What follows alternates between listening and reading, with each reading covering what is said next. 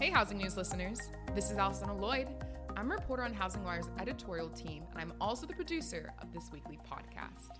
Today, I am bringing you the eighth episode of season two, which features Phil Shoemaker, the executive managing director and chief business officer at Home Point Financial. This week, Housing Wire's president and CEO, Clayton Collins, sits down with Phil to discuss three housing trends to watch for in 2020.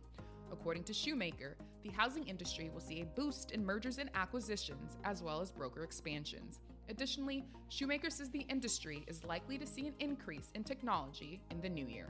But before we listen, Clayton will bring you a word from our sponsor. Hey folks, this is Clayton Collins, the CEO at Housing Wire. And before we get started with this episode of the Housing News Podcast, I want to bring you some knowledge and insight from our sponsor, ArchMI. With interest rates at historical lows, refinances are booming how do you win this business? It's simple lower the MI premium for your borrower. The newest feature of Arch's innovative RateStar platform, the RateStar Refinance Retention Program, makes it possible. Eligible borrowers with loans already insured by ArchMI can refinance into new loans with a lower MI premium payment. Give your refi customers a better deal. If you'd like to learn more about how RateStar powers possibilities, visit archmi.com forward slash RateStar Refi. The Housing News Podcast is now a member of the Industry Syndicate. The Industry Syndicate has launched a podcast made for mortgage and real estate professionals by mortgage and real estate professionals. Download the app from Apple or Google and join the community today. Thank you for listening, and here's episode 8 of the Housing News Podcast.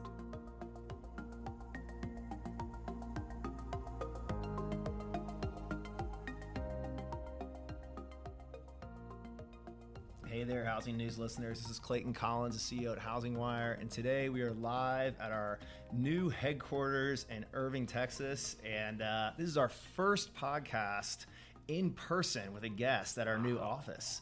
And we are very honored that Phil Shoemaker, the Chief Business Officer of Home Point Financial, got on a plane and flew to Dallas from Ann Arbor to, uh, to join us today. Phil, welcome to Housing Wire. Yes, thanks. Uh, thanks for having me here, Clayton. I'm honored to be the first, and I have to say your office is beautiful. So well done. Well, thank you very much. We're, we're in the conference room today. Uh, we will have a beautiful podcast studio and little broadcast room, but uh, we're still under construction there. So uh, next time we have you back uh, in season three, we'll make sure we're fully set up and official. Looking forward to it. And uh, I know you don't complain too much about coming to Dallas. This is uh, this is your former home, correct? Yes, I've recently relocated to Ann Arbor, Michigan, which is awesome, but it is uh, very different from Dallas. so still, still, getting used to it. A little bit colder, a little bit smaller. Yeah, a little bit colder, a lot smaller. Um, but uh, yeah, it's it's I'm, I'm, traveling less, so I like I like that part of it. But I will always uh, love Dallas. Great place to live. But you didn't just relocate for no reason at all. It's a pretty good opportunity that brought you up there, correct? Yeah, yeah. I had had the opportunity to work with uh, Willie Newman and help build Home Point. You know, and uh, really, really, uh, you know, I met Willie. He's uh, the company's only four or five years old. He, was looking to do something special, specifically uh, around um, wholesale, right, and bridging. You know, the unique thing about wholesale is, while I think the market is is materially expanding, there's not a lot of connectivity with what's happening on the servicing side. Yep. And so what we're setting out to do is create the you know first wholesale lender that actually bridges the originator and, and you know the broker originator with what's actually happening on the servicing side in a way that creates a, a you know more effective um, experience for the the service customer as well as allows us to retain those customers more effectively mutually. Excellent. You know, yeah, it's pretty cool. So I want to get more into Home Point, but before we do that, let's talk about kind of let's lay the agenda for our listeners today. Okay. So the reason we want to do this episode is because Phil wrote an article for the December issue of the Housing Wire magazine. uh, so magazine went live on December first. We also published this article to our website, and tens of thousands of people have come and read this article about Phil's three housing trends to watch for 2020. so, so in this episode, in addition to learning a little more about Phil and Home Point, we're going to talk about the three trends mergers and acquisitions to grow, broker expansion, and fintech to increase. And then, and then kind of what these three things mean to get mean all together as one. So uh, these are the topics we're going to cover. But before we get there, um, let's talk a little bit more about you, Phil. So, uh, how did you get into the mortgage industry? What brought you to Home Point? What is the, the story of Phil Shoemaker? Wow. Um, so, like I think everyone that gets into to mortgage, you're not really planning on it. Um, I was getting my electrical engineering degree in Tucson, Arizona. Needed a, a part-time job and was lucky enough to get uh, connected with the guys that were starting First Magnus.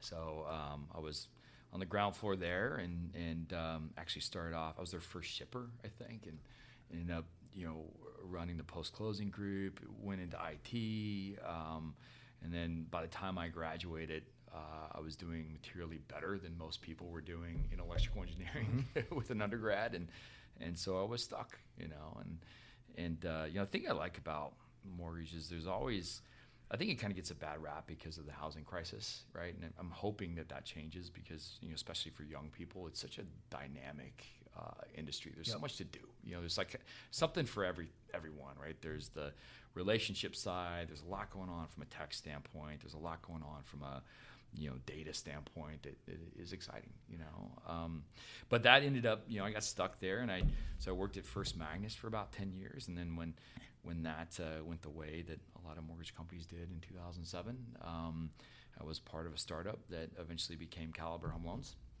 And so I was actually the, the first employee at Caliber and worked there building that platform. Really proud of, um, of what we did there and what they continue to do, but uh, had the opportunity to, to do something different. You know, just like anything in life, sometimes you just kind of want to go do something different, you know, and got connected with Willie Newman. He's, he'd started uh, HomePoint, and here I am building Home Point. So was that that IT experience and background you had from your electrical engineering degree and then your time at First Magnus was that applied into your the reason you were employee number one at, at Caliber, or had your career kind of taken a different shift toward the business side at, at that stage? Yeah, about half of my time at, at First Magnus was maybe was heavily focused on the IT side, and then I'm I'm one of those rare you know technologists typically don't communicate well with people, and so I, I was able to you know, to talk to people. and so I think that that ended up taking me more on the business side. So the last half of First Magnus, I was I spent more time doing some of the strategic stuff for the CEO. And and so when when um, First Magnus um, uh, ended, he actually asked me to lead the startup. And so we actually spent a year building a whole new platform from scratch, designing a whole new process, working like 24 hours a day, six days a week. I was a lot younger back then; I could do it, you know, uh, and uh, and it was fun, you know. And so, I'd, and then when when uh, uh, that brought me to to Caliber, I went heavy onto the business side. I ran ops for the first couple of years at Caliber, and and uh, and I think that's where you when you're actually directly making loans to borrowers and you're on the calls, you know, with emotional borrowers and you're experiencing all the dynamic nature of mortgage and the relationship side of it, like it really teaches you what mortgage mm-hmm. is about. because I think back when I was just technology, you know, and I used to approach the world for how do I automate someone's job away? How do I you know, how do I create this black box where on one end you send in the borrower's data and the other end you just, you spit out a, a loan? And and you know subsequently I've realized many many years ago that it's a very naive way to approach mortgage banking because it it is so uh, it's people based right? It's you know, even though I think technology has a huge opportunity to make the experience better for our borrowers and our industry as a whole you know I, I don't think at least in my lifetime you're ever going to get the people out you know of the business because it's a it's a stressful thing you yep. know? It's the largest transaction that most people will do in their life and they don't want to do that with a computer. They want to do that with people. I mean you talk about that being a lesson that you started learning decade ago but i mean I'm even going back two or three years the, the topic of disruption and technology in the mortgage industry was still very much focused not on disrupting the processes but disrupting the people and i think there was still and maybe there still are yeah. a lot of people that are afraid that their specific role in the industry may disappear yeah. Um,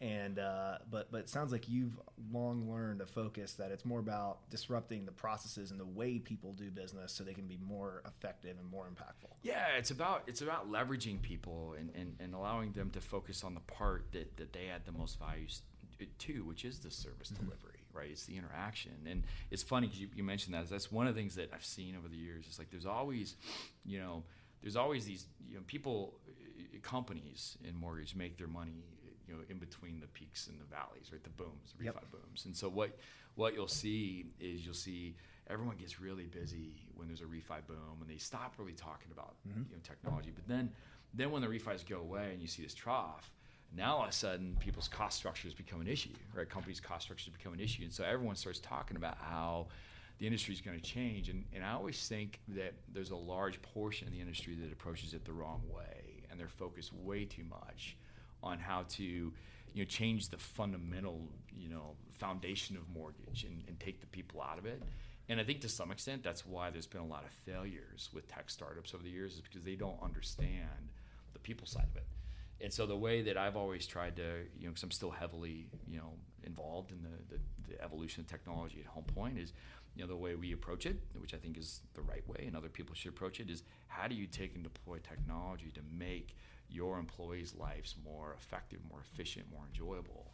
And then that in turn, I think, provides a much better experience for your clients and gives you leverage from a cost structure as well as gives you leverage because you're just delivering a better product Yep. and people are going to want to use it more. So 15 months ago, you walked into this new opportunity at Home Point. At the time, Home Point was a, a four-ish year old uh, mortgage lender. Is that correct? Yes, about that. All right. So, uh, so what did you walk into in terms of technology, infrastructure, or or roadmap? How how was your background of marrying? Uh, technology, business operations, and strategy. Uh, how did how did you look at what you were kind of walking into in this new big role at Home Point? Yeah, it was funny. So I, I the, the you know the one thing, just like anything in life, you always you know, it's one thing to look at something from an outsider in, and then it's another thing to be a part of it. So it's funny. My perception of Home Point when I was evaluating and made the decision to come over was a lot different than you know six months into it. Yep.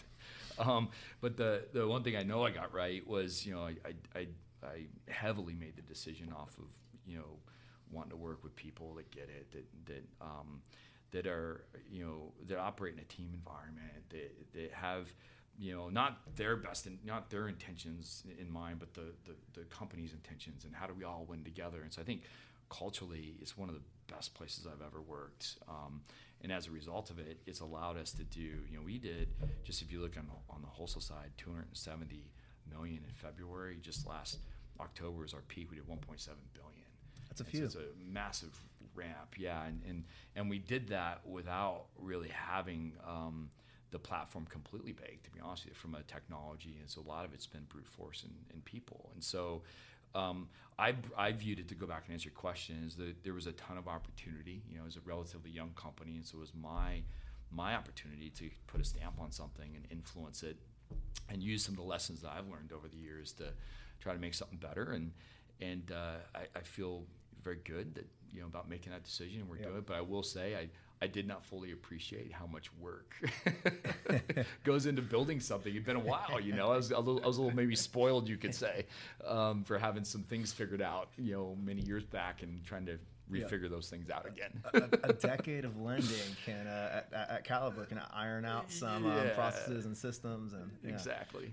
Okay, so uh, so before we get into the uh, to the three big trends for 2020, um, I want to talk about like one, one thing that's become apparent to me as I learn more about you and Home Point is it aligns pretty well with one of our our 2020 kind of mantras or sayings for Okay. hou- at Housing Wire for 2020. So our our mission for 2020 is growth through focus, and Yes. uh, we know that there's a lot of shiny objects to fit, to chase, and there's a lot of different places we can spend our time and resources. Uh, but we know where where our audience needs us most and where we'll have the highest return on that investment.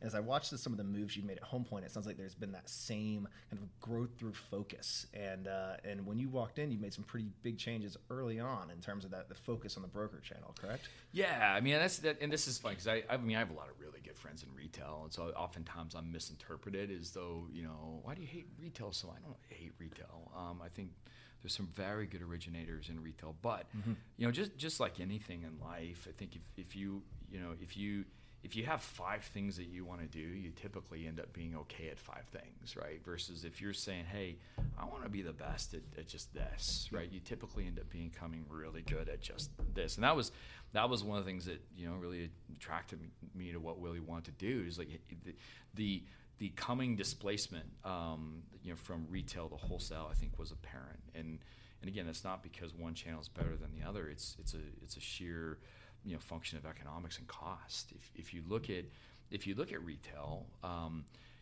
mortgage banking is about scale, right? And so if you have scale, you have a lot more, you know, I guess, you know, gas in your tank, right? Because you can spread your volume uh, across a you know a, a smaller uh, fixed cost structure. But you have a lot of these kind of smaller companies that maybe haven't achieved that scale yet. And if you look at if you look at retail, such a, a large portion of the cost structure, about 75, in some cases 80 percent of the cost structure, is the distributed retail branch and the and the comp structure of the LO and the branch manager and the regional managers and the divisional managers and and and that might make sense at a certain scale, but there is a point where it doesn't make sense, and and so as a result, you see these retail companies that will spend literally a large majority of their time just trying to manage what's happening at the branch level, and the reason why I I really felt um, more attracted to wholesale and thought it was a better thing for me to focus on now is you don't have to really do that in wholesale, right? So the beautiful thing about wholesale is an originator, you know, they can do what they want to do. If they have, if they want to go have multiple LO assistants, if they want to move into a li- nice office like you guys have here and under occupied 50%, and and they're able to justify that with their own economics and make money, more power to them, right? I don't have to worry about managing that. It self manages, and what that does for a wholesale lender or a lender that's wholly focused on wholesale is now you spend all your time focusing on building a better platform, creating a more efficient platform, creating a better experience because by the way, I have to win their business, right? They're not captive to me. If I'm not providing a better experience and a, and a better price and a better product offering, they can choose to go down the street. So I just, I just felt, again, not that retail is bad. I think there's plenty of companies that do it well, but I think that given the market becoming more and more commoditized, you're going to see the cost structure start to force more of the market to wholesale. Yep. All right, well, let's jump into your three big trends for, for All right, let's do it. So you kicked off the article doing a little recap of 2019. I think everybody came into the year thinking that mortgage lenders would struggle. We saw this really unprofitable Q4 2018, and uh, no one, um, I don't think, was too excited as uh, as the as the the ball dropped and we ticked into 2019. But uh, it turns out we got an unexpected low rate environment, and that uh, low rate environment pushed profits up. Everybody's pipelines are full, and refinances surged. In your words. Uh, so, so that's what we what we came into, and um, as we're going into 2020, we have a new opportunity to say, say let's make some predictions and uh, anticipate what we're going to see in the new year. And uh, your first anticipated trend is mergers and acquisitions will grow, and and you kind of kicked off this subject in when we were talking about uh, kind of the what mortgage banking is, and you said mortgage banking is all about scale, and that yeah. seems to be one of the things that might be driving this uh, this M and A trend in 2020. So, share your perspectives there. Yeah, I think there's a few things. So, um, yes, it's it's really funny because if you go back to Q1 of 2019, so we are also in correspondent and so we get to see we have a view of the industry through through that, and where it came from, a caliber, same thing. And what you saw was there is a disturbing number of correspondent lenders that were insolvent, right? And and the the warehouse banks were going to you know continue to fund their loans because the warehouse banks need you know to margin manage their yeah. business and they're trying to create a certain amount of income as well. And and so it was very clear that there's just a lot of business models out there that were not able to sustain uh, the, the, the current economics that the market was able to give them. And uh, and as you said, you know, we were all lucky that the the rate gods, you know, blessed us with with lower interest rates, and you never know that could happen in 2025. For one, uh, you know, I think if you plan your business around, you know, uh, one purchase, right? So if you plan your business around that, and then you're also opportunistic around the refis, it's kind of hard to lose. Mm-hmm. And so if you look at what I think is is looking like, you know, 2020 outcome will, will be, is purchase purchase market, you know, is actually going to be relatively strong, but it is somewhat depressed, and it's it's really odd because you have this this kind of bubble of, of demand that's being created with you know just the aging of the population, where there's a lot of people now that are that are coming, you know, into you know, an age where they want to buy a home. They're starting a family, and so you'd think that would create pressure. But you also have this scenario where you have the baby boomers that are just kind of sitting tight, mm-hmm. and so it's it's doing two things really. It's one is creating a, an inventory issue where even though you have this demand, you don't have a lot of supply. But you also have this this, this secondary issue where the supply you have is not up to the standards that the new generation wants. And so um, I think what that means for next year is I we're not planning that there's going to be a, a, persistent refi yeah. boom throughout the year. You have to plan your business off of that. But we're also not planning that the purchase market's going to accelerate to meet this demand because of the inventory issues you have. And if you boil all that down, where I think that leads you is you you have two things going on. You will see that because of this year, we have now, as an industry, once again built up some excess capacity. And so the margin wars are going to start again. You're going to see the economics come down. People are going to struggle to make money. And then you're also going to have the factor of you have these players that you know that these these owner uh, these, these uh, individuals that have owned mortgage banks for years that are coming off what is likely one of their best years in a while, 2019 where they're going to say, "Hey, maybe it's a good time to sell." I got a, I got a, I got a shiny P and L I can quarter around. Exactly. Like, uh, I can get a good multiple on 19's yep. earnings, and, and 2020 doesn't look that optimistic. So I, I mean, I anybody who's been around the block, I don't know, even yeah. seen the block, knows that we're not we're not buying or we're not selling IMBs off of 2019 numbers without some kind of uh, some realization of what's what's to expect in 2020 and That's exactly right. Yeah. But it will. I think it will force. It's going to force people to, you know, because it was close, man. There's a lot of companies out there that really were a day mm-hmm. away from being insolvent, and so I think there's going to be owners out there that remember that, yep. and they're going to say, look, the minute it starts to signal is going down, there's going to be a rush to try to get out. So as you, as you think about scale, is there any size IMB that you think is most susceptible to to needing to exit? Like, I mean, are there is that there like a middle ground of IMB that's just in no man's land in terms of size, or like where, where do you see the most like kind of risk or the most attractive assets for in, in the M and A world? Yeah, it's I mean that's that's that's, that's hard to manage or, or to to to uh, answer because okay. it's really a function of their cost structure, right? And and and all mortgage companies are not created the same. What I will say is that, and I think where you'll see and this is totally counter to where I'm focused. but I think what you're going to see is there's going to be a lot of probably really, really well run retail shops that have, you know, built up a, a decent business around purchase centric LOs, right? That will have an opportunity to monetize it because even though these smaller shops can't make money, right, at, at their cost structure, at the you know the market in the margin environment we'll be in, you add them to a larger platform, you now have economies of scale, and so I think that's where you'll see the, uh-huh. the M and A opportunities probably exist there. And in that world, I mean, there's actually probably some uh, some pretty successful exits where people make money. Oh, it's for sure. Not, it's not uh, it's not like fire sale scenario. Yeah, it's I actually don't view this as a bad thing to be honest with you. Mm-hmm. It's a natural cleansing, and I, and I think it's it's something where, but I also think there is a timing uh, piece to it, which is where you know you'll have certain companies that are in the market. I know a few of them that will will want to buy these types of assets, but yeah. once they buy it, right, you know the the three or four people behind them aren't going to have the opportunity. so yeah. I, I do think that's why you'll see kind of a push earlier in the year or when things start to signal as going, you know, lower on the margin side for, for people to monetize. Yeah. I, well, I'm sure the conversations with the good investment bankers are already ramping now as people have, a, have, a, have a, full year view on 2019. The smart the, ones. Those, those CIMs are getting uh, prepared right now, and we're going to start seeing the banker calls and the auction processes begin. And uh, I don't know, January 1st. Yeah, I would bet. All right, let's jump on to the next trend. All right. Broker expansion. This is really in line with what you're doing at, at Home Point. So I imagine it's there you probably have a significant amount of expertise. So, yeah. so, what, so what's your bet here? What's uh, why broker expansion in 2020? Well, I think I think similar to you know the the if you look at the retail models out there, that you're, you're going to have kind of the, the, two flavors of it. These purchase centric ones that are are probably going to be successful at making an exit, but then you're going to have a lot of companies that maybe are just caught from a timing perspective and or or they they just don't want to make an exit. And as a result of it the cost structure is going to force i think more people to if you really look at what was going on in 18 a lot of the migration that was occurring had to do with the fact that you know the business is becoming more and more commoditized. Mm-hmm. and so just it's a sheer you know, function of the cost structure of a company. And if you come back to wholesale um, everyone's focused on the right thing the reason why I like wholesale is the originator is accountable for running their business the way they want to run it.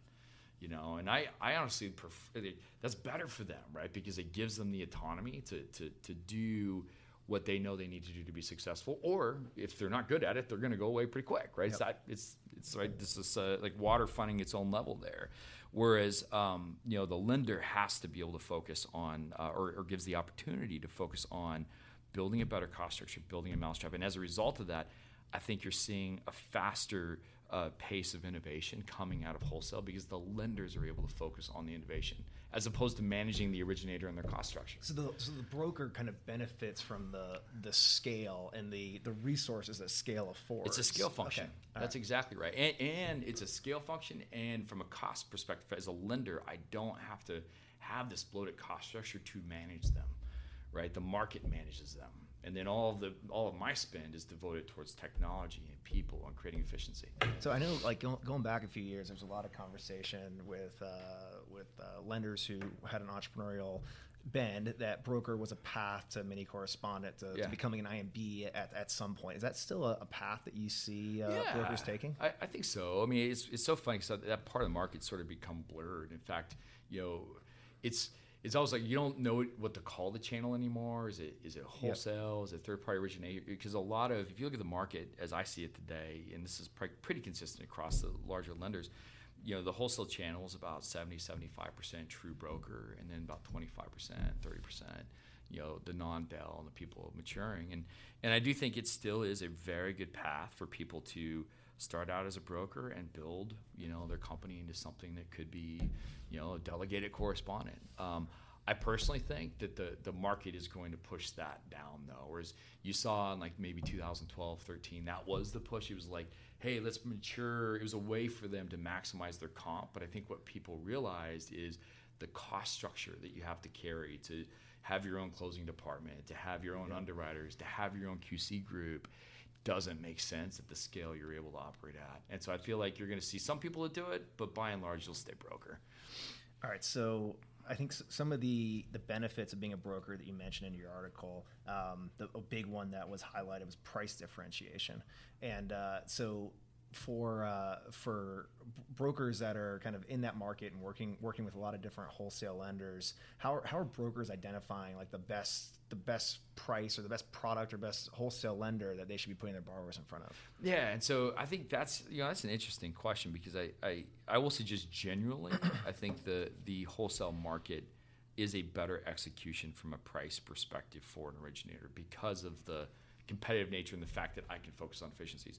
Generally, that's that's the case, but you also get what you pay for, right? And so I think there is the second dynamic to this, uh, the other layer is you still got to focus your business on purchase. And so there are there is a difference across lenders, you know, around hey some some lenders have built a model just you know similar to Home Point. What we're doing is we're building a model that that is similar to a retail model in terms of how you support an originator from purchase, right? Where you have consistency in your service delivery, you have the ability and, and, and connectivity really uh, rather between the originator and what's happening operationally so you can be a bit fluid in how you're managing your turn times and so i think that that that's the two choices that brokers have to make is all right when does it make sense where you know price is the only thing that matters it's a commoditized refi versus you know when do you need that extra touch because it's a referral partner and hopefully hopefully they're building their business around the referral partners Yeah, and you also mentioned in the article that that many retail originators are making the migration to the broker channel. Are, are you seeing this migration kind of, of of retail originators opening their own shop, hanging their own shingle, and becoming broker owners? Or are you starting to see uh, retail originators kind of identify some of the larger, faster growing brokers in the country and, and, and join them for that ride? And, and and how are they making? What are the factors that help people decide between those two paths? Yeah, it's it's really a function of both. I mean, I, I think you're you're seeing. Um, I couldn't I couldn't give you actual stats. I actually am working to try to define that. Okay. Um, because I think that's a number we need to track. But I think you're seeing a, a lot of originators that, that find it easy. Hey, they don't want to worry about managing a company. You know what I mean? They don't want to have to manage payroll. Even though I think there's there's it's not that hard to do. It's you know there's there's companies, Home Point's uh, helping uh, LOs turn you know start broker companies. There's AIME, right? That's that's building up an effort to to support people from in terms of starting their own company, getting infrastructure to actually manage it. And so it comes down to like there's certain people that are comfortable managing a company, and then there's other people that just want to go originate loans, you know, and that's going to make, make the distinction there.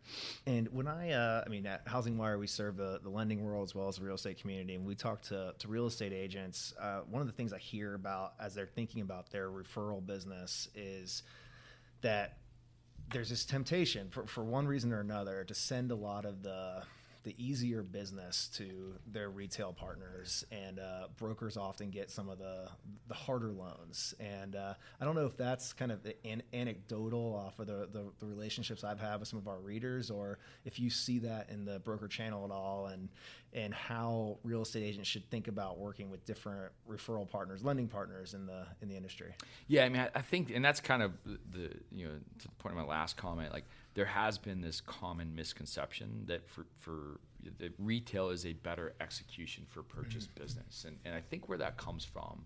I mean, look, the way purchase business is driven today, and I think what's going to likely persist for the foreseeable future is you know, borrowers borrowers are buying homes. They want to shop for homes online, but they're still predominantly buying homes using an agent. Absolutely. And, and, and that means that that agent is is positioned to influence where that borrower goes to, to get their loan. I mean, right? especially as we look at the wave of demographics right now. It's totally first time home buyers. Yeah. And, uh, this is a, this is fir- the first time you're buying a house is not really a decision I want to do online. Right. And, and it's not a process I want to run through online. Right. And I know we're going to get to the yep. tech side here in a sec, but but I think that dynamic is still very much in existence. It's still very strong. And and so if you think about it from the agent's you know um, uh, you know mental state, right? Mm-hmm. They're they're they're only getting paid if they're able to get that borrower in their home, and so understandably so, they're going to be very cautious around where they send that borrower to ensure that the experience is good for that borrower because it means future referrals, as you know, to make sure that they, they get their loan right. Um, and and so I feel like it, you know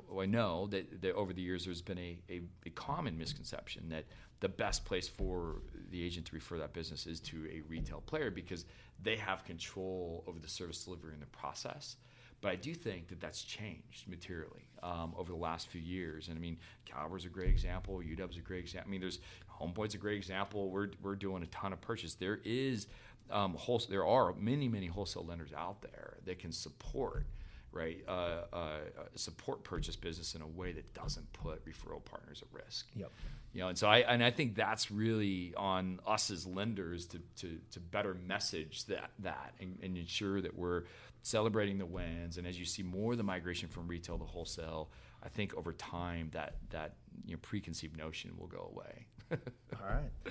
And uh, so the third trend, fintech to increase. And uh, one of the, the, points you made earlier is that in a in a refi boom, people often start talk, stop talking about technology.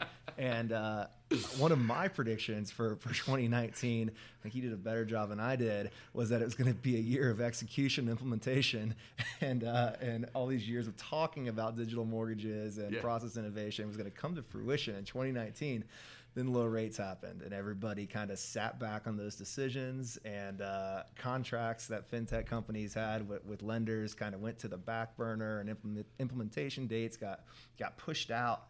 But here we are we're going into 2020 and you are uh, anticipating that fintech will increase.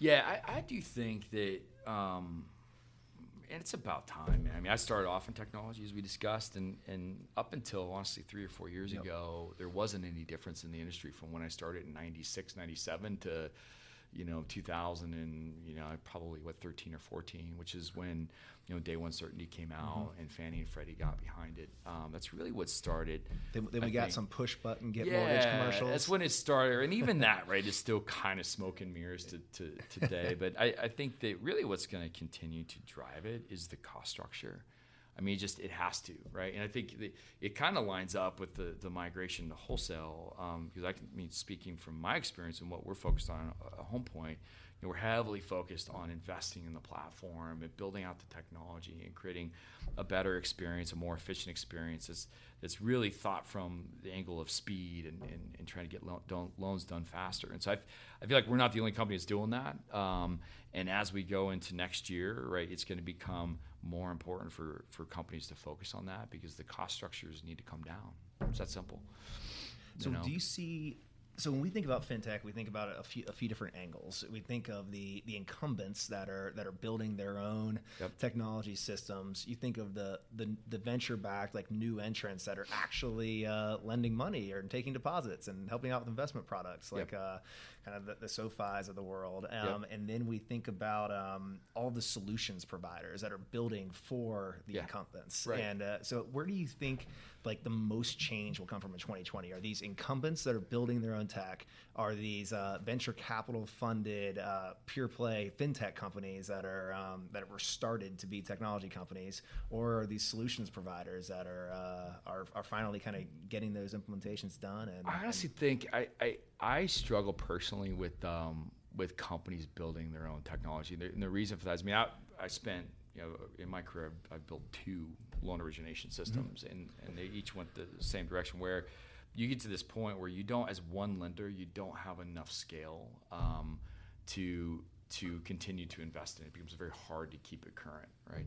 And so I think you're going to see more innovation come from people exploring different models in terms of how to originate a loan, right? And meaning blurring the lines of, and I can't, I can't expose this yet for Home Point, but like yeah. thinking about how you you interact with uh, you know brokers differently and how the interplay between originations and servicing. I think you're going to see a lot of innovation there. And then I also think you're going to see certain niche players solve a portion. Like I think the day of like, yeah, I'm going to try. I gotta be careful what I say because I don't want to throw anyone under the bus. But I think the days of like an LOS that's all encompassing is is not necessarily something that will persist into the future. I think you're going to see players pop up that are really good at one part of the process that lenders will start to plug in, and through that, you'll see you'll see innovation and efficiency start to be. I mean, created. I'm a huge fan of, of best of breed technology and, bu- and building a tech stack that's unique to your business, but that's not something that small players can do because building a tech stack and find identifying and managing a ton of best of breed solutions or yeah. even half a dozen, yeah. it takes a team. It takes yeah. that takes a director that's of IT exactly or, right. or a CTO. So I mean, is that like? I, I, think the, the, the days of we're, we no longer have to speculate if technology is important for mortgage lenders. Everybody has a has a CTO, but the uh, that person has to become a, a, pretty like an expert. This is not like some homegrown position that someone who spent uh, decades in mortgages kind of uh, just elevates up to. These are real technologists that are coming into the industry. That's right. I'll give you a very specific example in, in what we we've been doing with Capsilon, right? And so so I think that you know what we're we're we have set a goal right? That we want to create um, the highest level of efficiency in underwriting that you, you, you see in the industry. Yep. We want to get back to that eight or nine files a, a, day, right, by underwriting. By the way, right now it's at two. And, and if you go around, you ask any lender, they might they might tell you it's more than two. They're lying. Yeah. It's all everyone's at two, right? Okay.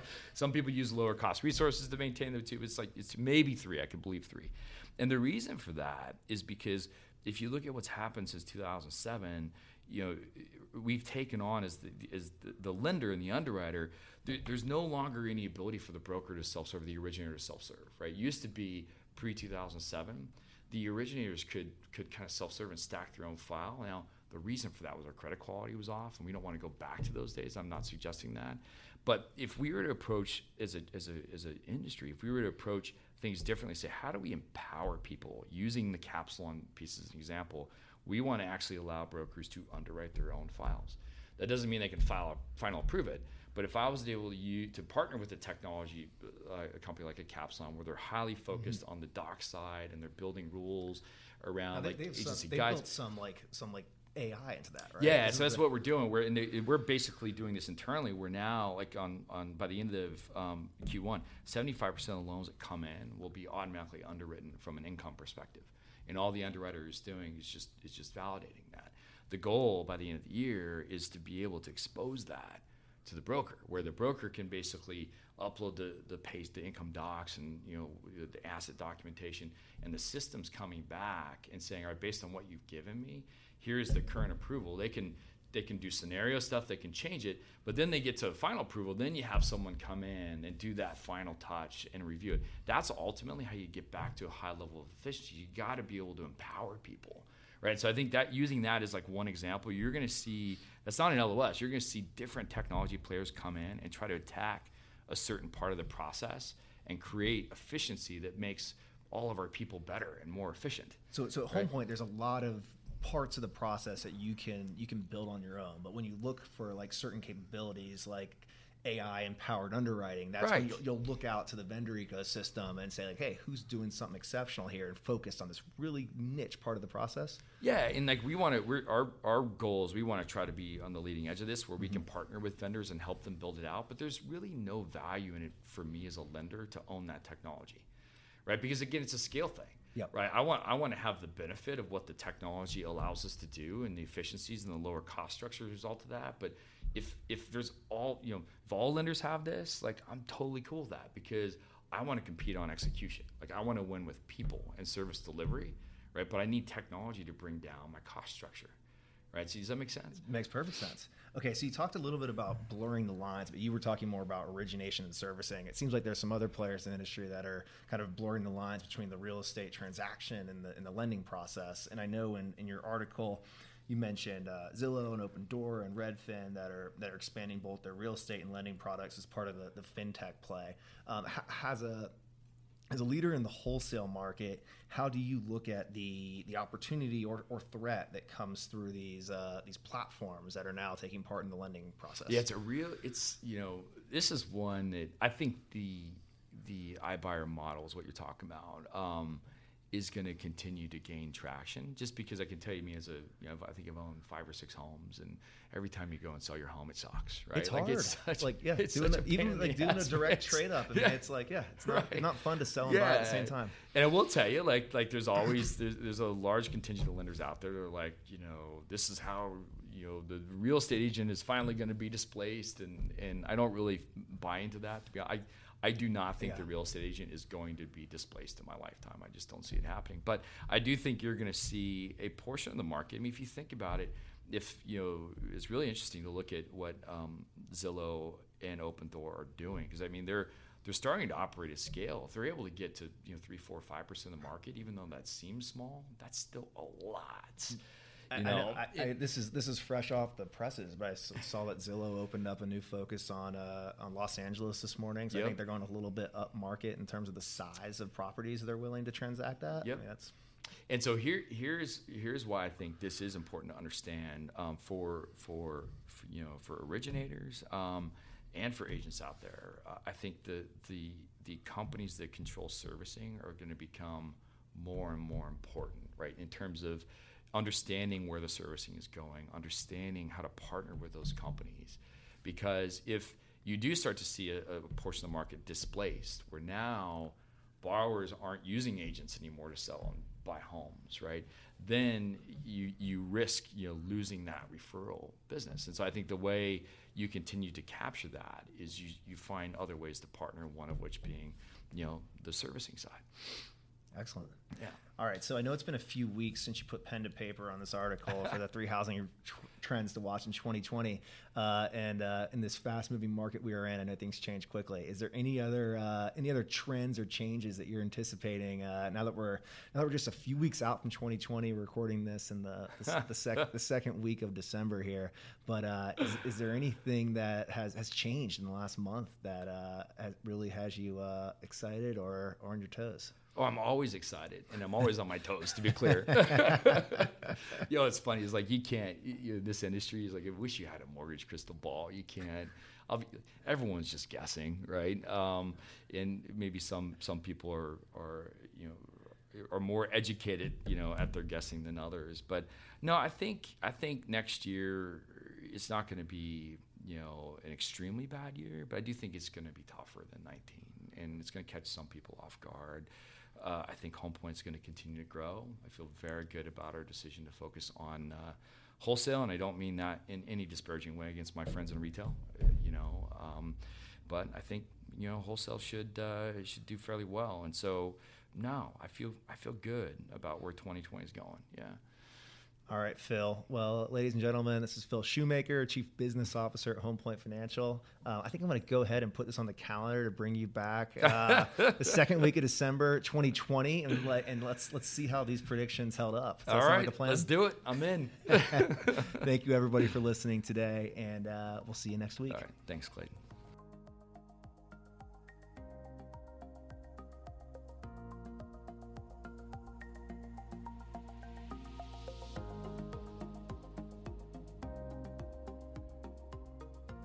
Thank you for listening. Join us next week for episode 9 of the Housing News Podcast.